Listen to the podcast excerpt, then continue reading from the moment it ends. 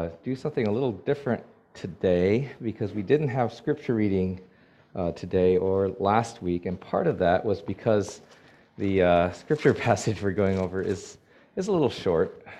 But uh, I'd ask you all to rise today, and we'll just read Philippians chapter 1, verses 1 and 2.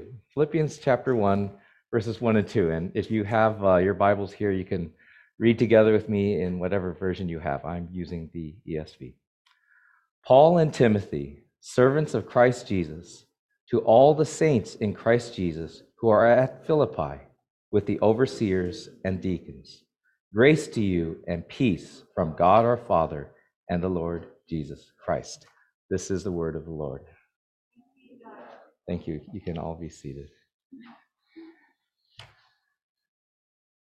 So, I am very excited to be in the book of Philippians. It is a book that uh, has a different tone than uh, many of the other books, and particularly some of the other epistles that Paul has written, because the Philippian church, in particular, was in certain respects doing quite well.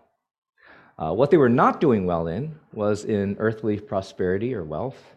Uh, they were probably one of the poorest of the early churches. They were also not one of the largest churches. Um, it had been a church that was founded when uh, Paul met um, a dealer in purple, a woman whose household he stayed at.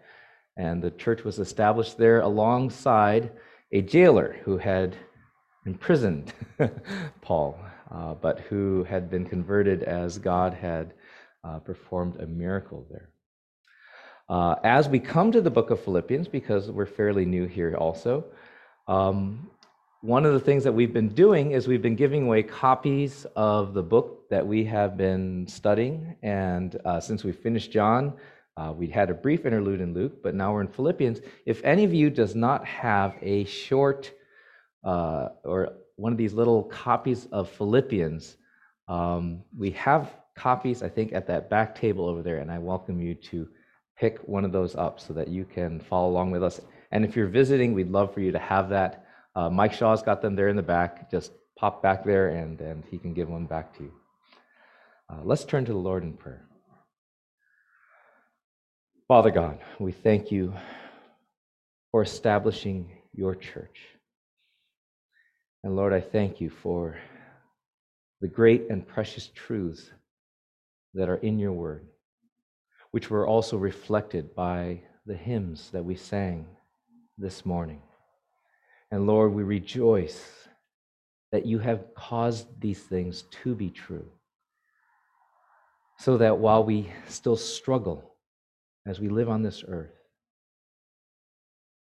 and as especially as we Perhaps as we grow closer to you, your light more clearly shows all the ways in which we fall short, the sinfulness, the pettiness that is in my heart that becomes more and more clearly revealed the closer I draw to your light.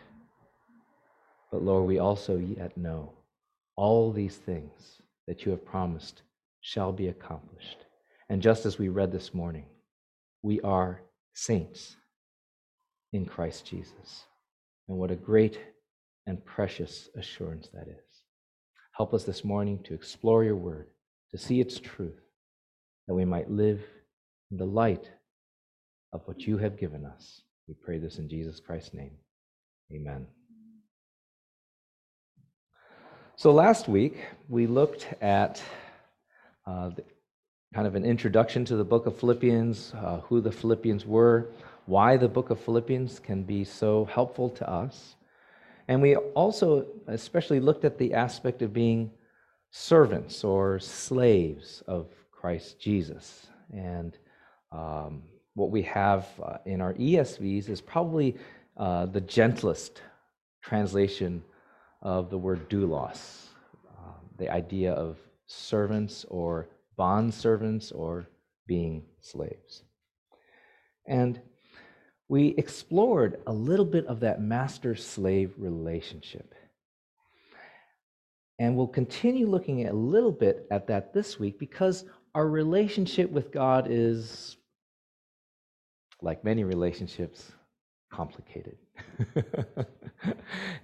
and even though our relationships here on earth with one another can be very complicated, our relationship with God is more complicated still. In fact, it goes beyond being complicated to being transcendent. And, and what does it mean that our relationship with God is transcendent? Well, one aspect of that is that the relationship that you have with God is unlike any other that you can have in this world. And so, for that reason, it's described for us in so many ways. And we have to pay attention to the nuances because these nuances constantly are developed, transformed, and changed. And so, one aspect of that is right here at the beginning of the book of Philippians. And Paul calls himself a servant or a slave. But what was the last book we were in? We were in the book of John. And do you remember what Jesus said to his disciples at one point in the book of John? And in chapter 15, he says, I no longer call you what? No longer call you servants or slaves. It's the same word, but I call you friends. Why is it that he would call us friends and say that he no longer calls us servants or slaves? But then Paul, when he begins this letter to the Philippians at a much later time, is it, is it that, okay, you know, the disciples of Jesus, they walked with him. And so, you know, kind of being that inner circle with him. They're friends. But we, along with Paul, because Paul, you know, maybe didn't spend that time with Jesus that the other apostles did, he's a slave along with the rest of us. Well, we have to pay attention to context and not just assume that the same word will have the same meaning no longer, uh, no matter where we find it. Now, in John 15, Jesus says this Greater love has no one than this, that someone laid down his life for his friends. And so, there, Jesus was showing us one aspect of his relationship with us. Why is it that he goes to the cross? Why is it that he lays down his life for us? And he says this Greater love has no one than this, that he lay down his life for his friends. And so, the purpose for which Christ goes to the cross is because he loves you and I. And in loving us, we are also his friends. He cares for us. And so there's this aspect of our relationship with Jesus Christ that He loves us and He cares for us. And He wants us to respond in a like way to Him. And so He then says, You are my friends if you do what I command you. No longer do I call you servant, for the servant does not know what his master is doing but I have called you friends, for all that I have heard from my Father I have made known to you. And so now you see another aspect of this.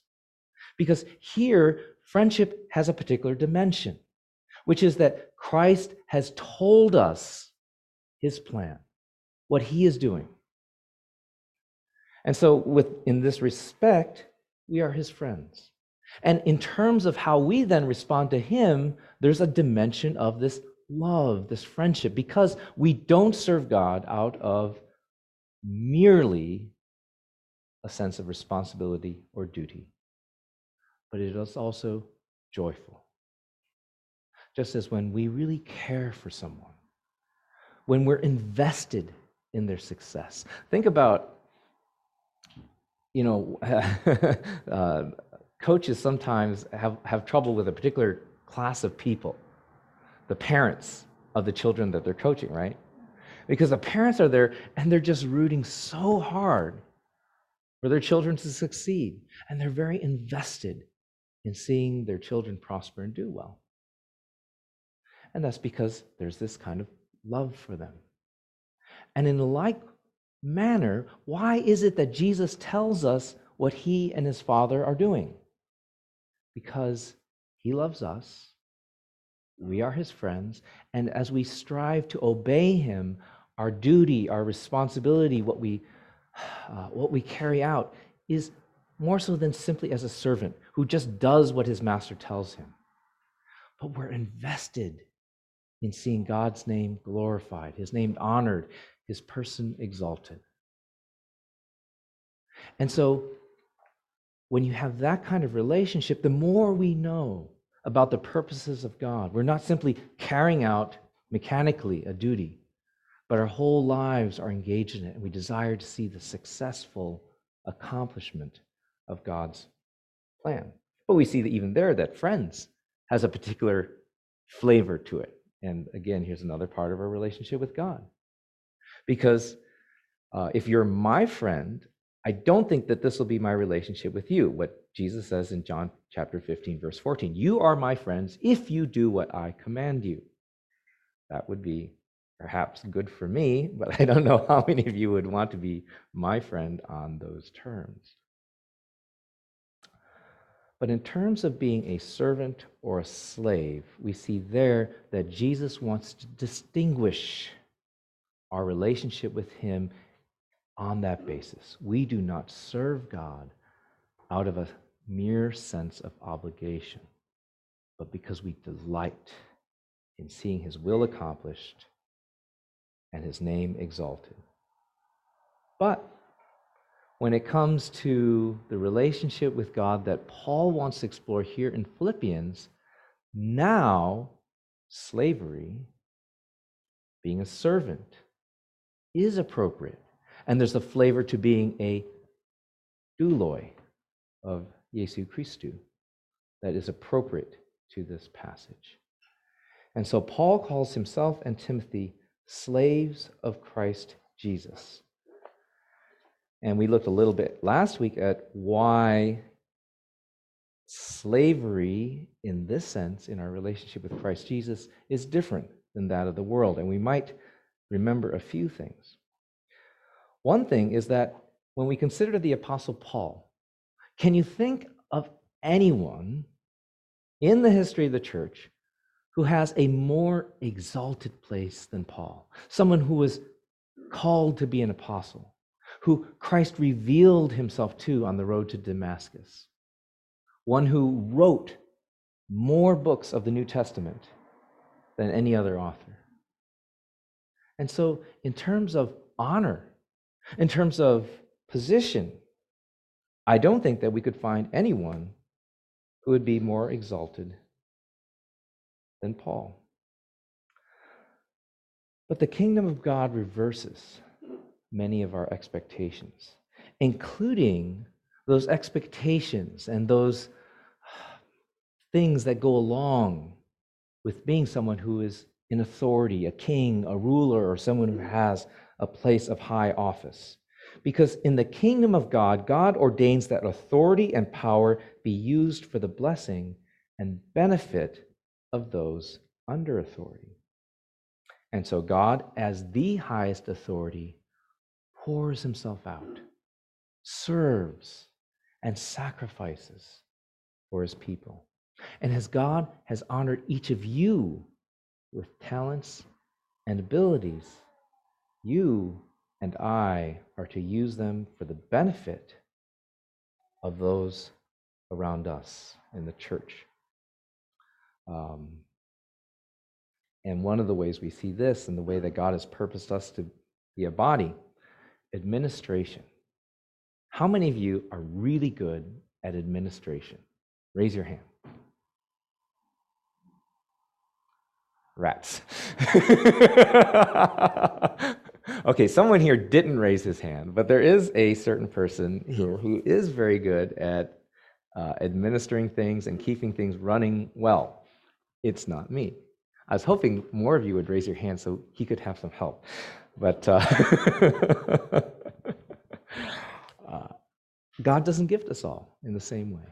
But He makes us a body and He gives us different gifts, different abilities, different talents. And we are to use those things in the way of the kingdom of heaven, not to honor, exalt, and glorify ourselves, but to raise up the name of Christ and to bless one another. And so being slaves of Christ Jesus is far different than being a slave to an earthly master.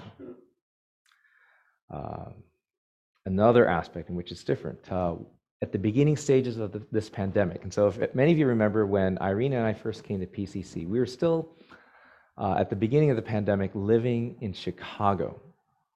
And as the pandemic got worse and people were starting to say, we really need to flatten this curve, the pandemic is getting out of control. And I don't remember if you saw initially, like we, we're seeing in so many places in the world now, those pictures coming out of New York with people lining the hallways of the hospitals. And people were starting to get very concerned. And so Chicago went to a lockdown. And what the mayor of Chicago said was, we need everyone to stay inside. Do not go out except for absolutely essential activities. And one particular activity was, she said, getting your roots done is not essential.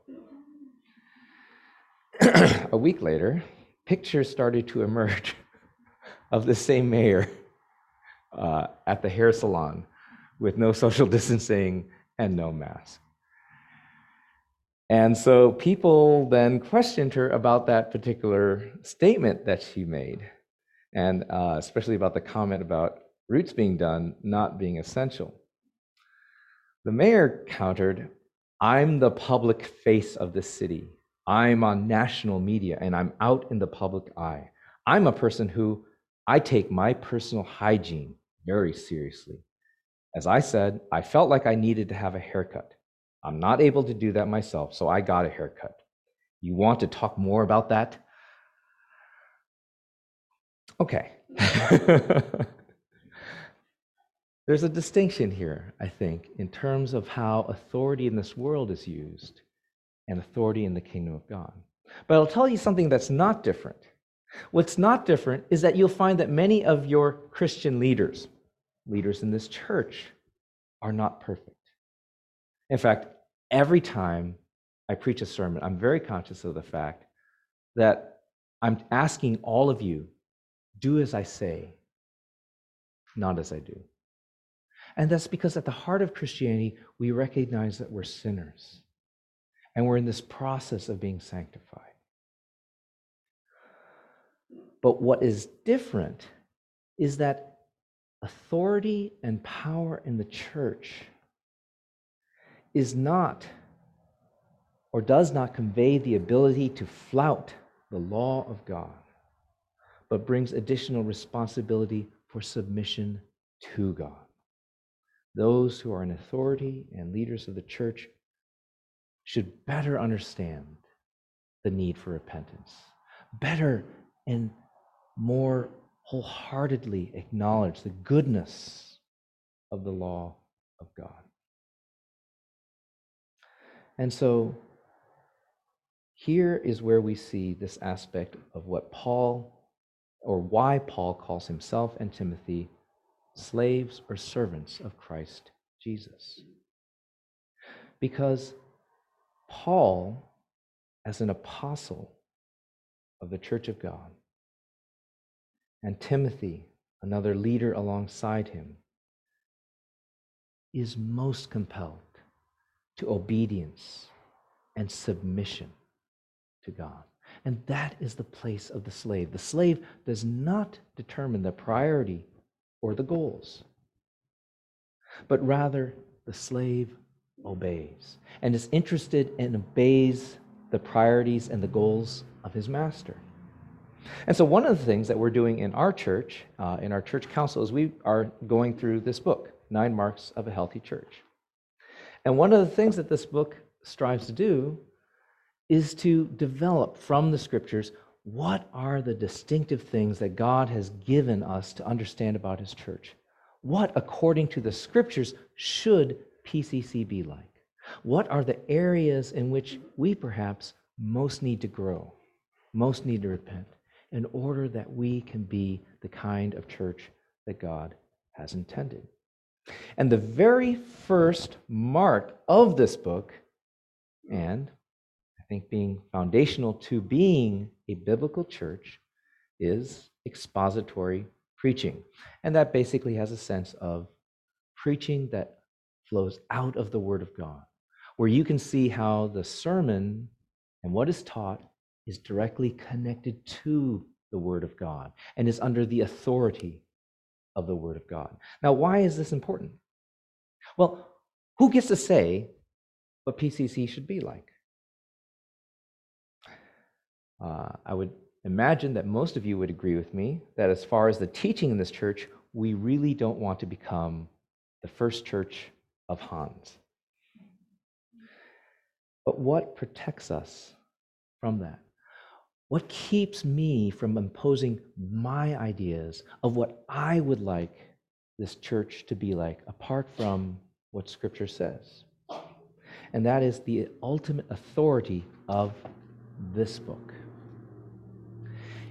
If we hold to the faithful preaching of God's word, what that means is, is if I say something at this pulpit, and you're saying, I have no idea how you are connecting that to the Word of God, that I had better be able to explain to you because not only should my ideas be biblical, but I want you to see that I am not the authority of this church, but rather it is this Word of God, and that what we teach and what we're striving to become as a church is directly connected to God's teaching and God's instruction.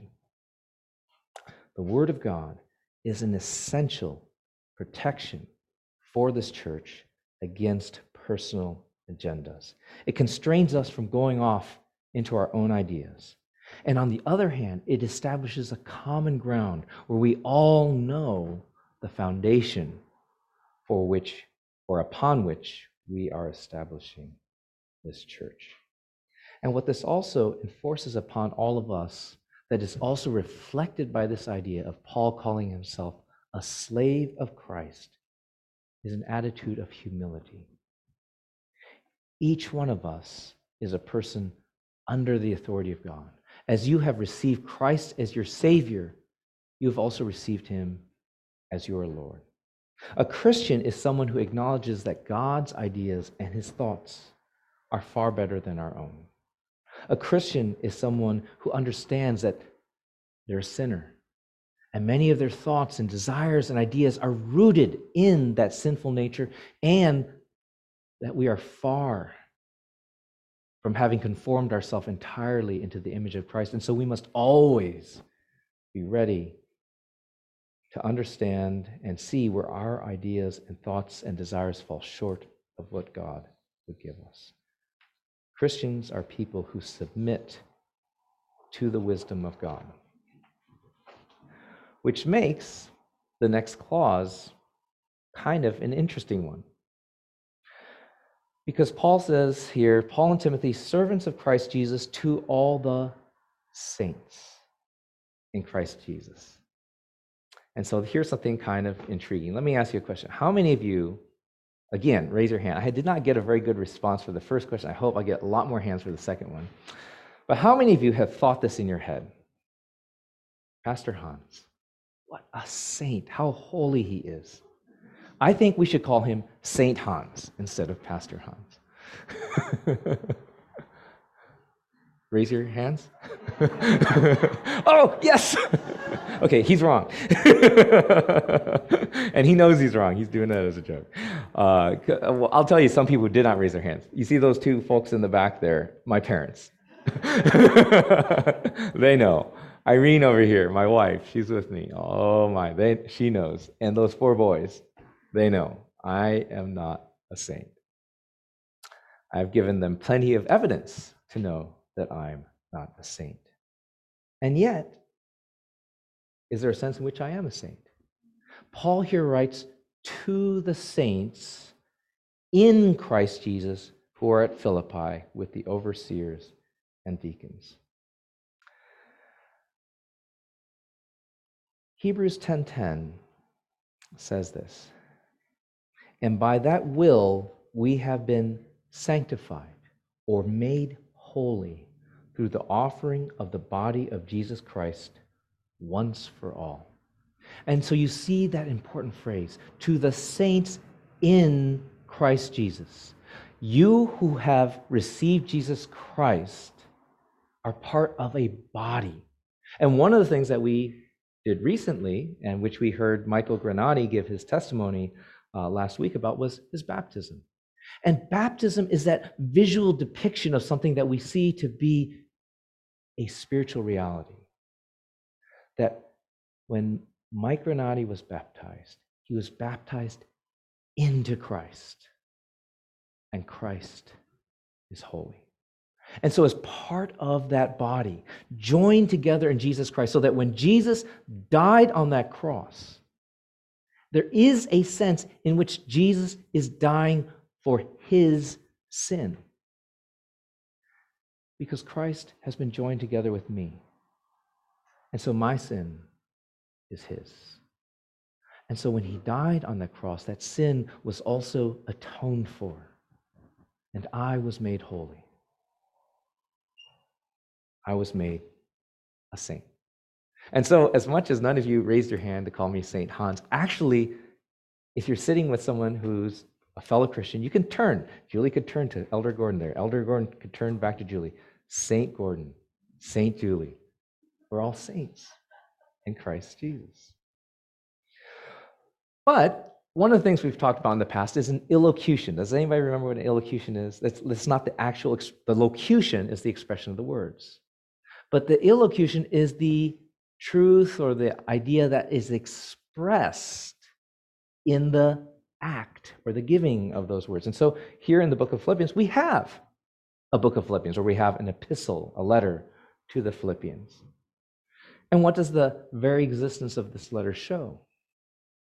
Paul, in this letter, is going to give many instructions to the Philippians.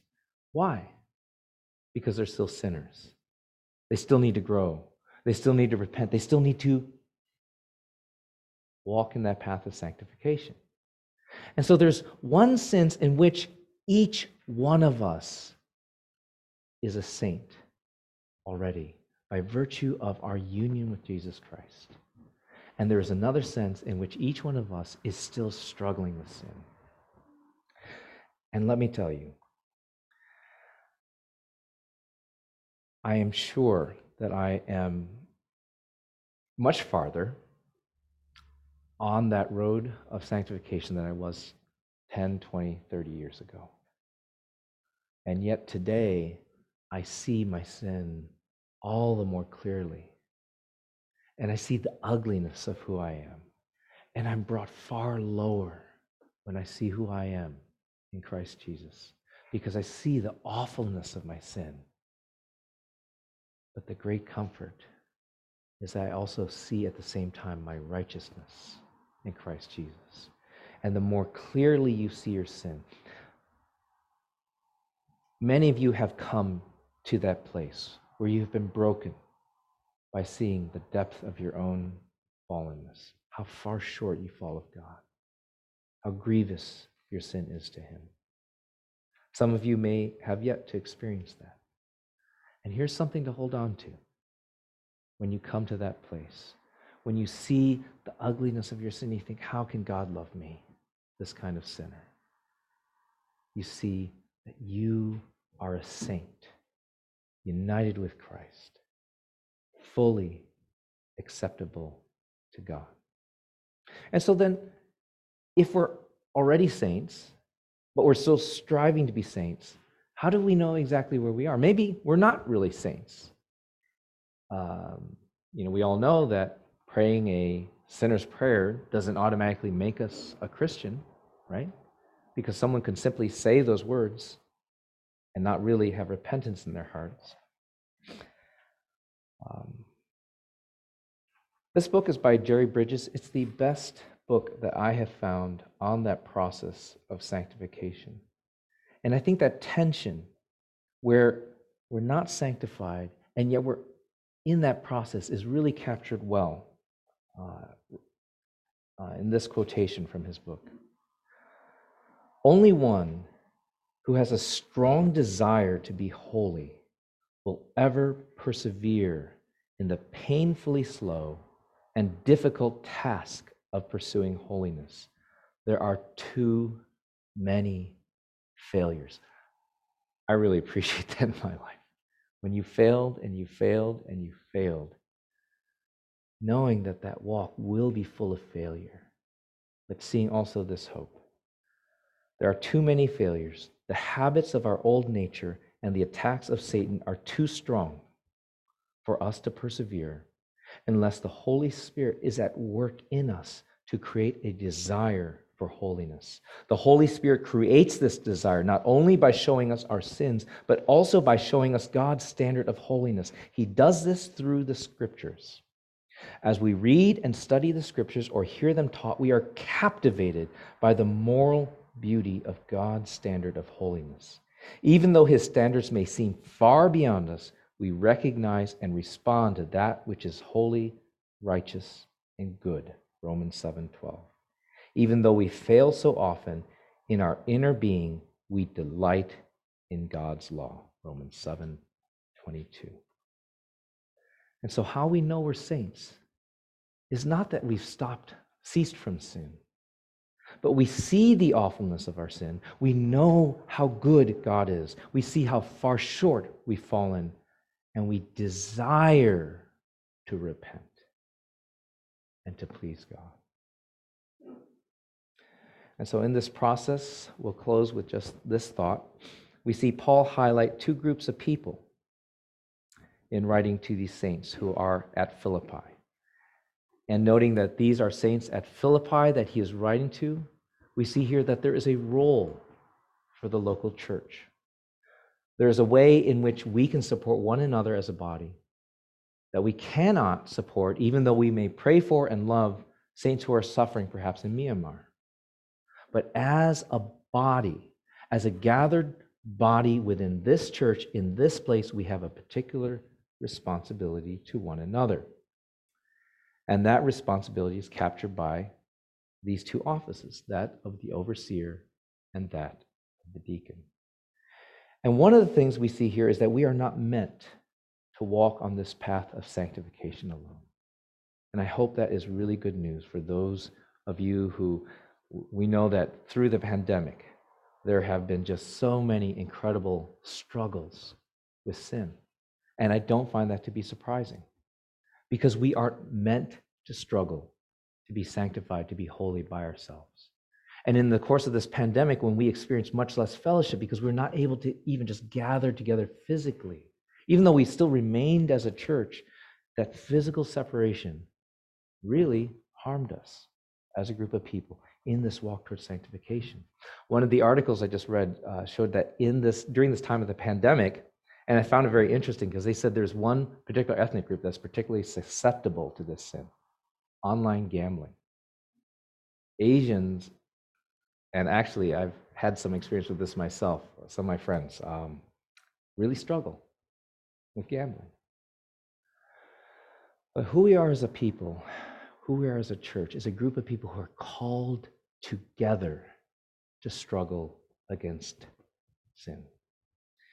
And we have first the overseer, who is someone who watches over the church. And this is someone who has that responsibility of striving to guide the people of God, who looks out and, and, and examines the kind of teaching and instructs them in the way that they should go.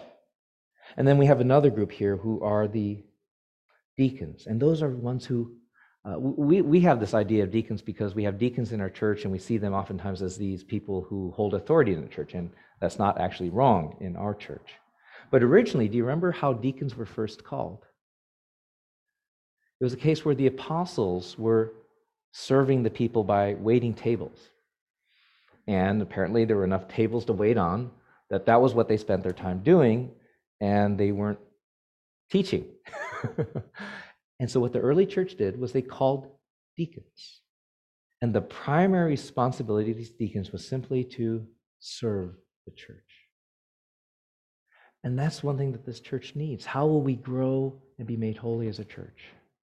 One of it ways is that we will need people who will love the people of this church, who take on and visibly show this attitude that Paul evokes when he calls himself a servant or a slave. Because as we see people serving the church, we see also the kind of attitude that we have. We have an example set before us of those who are serving the church. And as a group, then, we're able to better help one another. We can see warning signs of things that are dangerous or ways that we need to grow as a church. John O'Neill, many of you probably don't know that name. He was an FBI agent. And in the 90s and the early 2000s, he was actively investigating a particular terrorist group called Al Qaeda, which all of you probably today would know about. But at that time, and for those of you who are paying attention at that time, you wouldn't have heard of that much of Al Qaeda. And he was looking at the links between the state sponsors of terrorism in Yemen and Saudi Arabia and these Al Qaeda operators. And he started doing something in the late 90s and early 2000s, which was he started sending warnings to his superiors saying, We better watch out. They're going to try to attack the West. And partly because he kept sending these warnings and he made predictions which were pretty accurate but annoying to his superiors, he was pushed out of the FBI. Ironically, he took a job as head of security at the World Trade Center buildings. and a friend at that time told him, Oh, you've taken the right job because they've attacked those buildings in the past. And so, you know, kind of like the lightning striking twice, saying, you know, like that's probably safe because they've already attacked the World Trade Center. Uh, and his response is, no, I think they're coming to finish the job.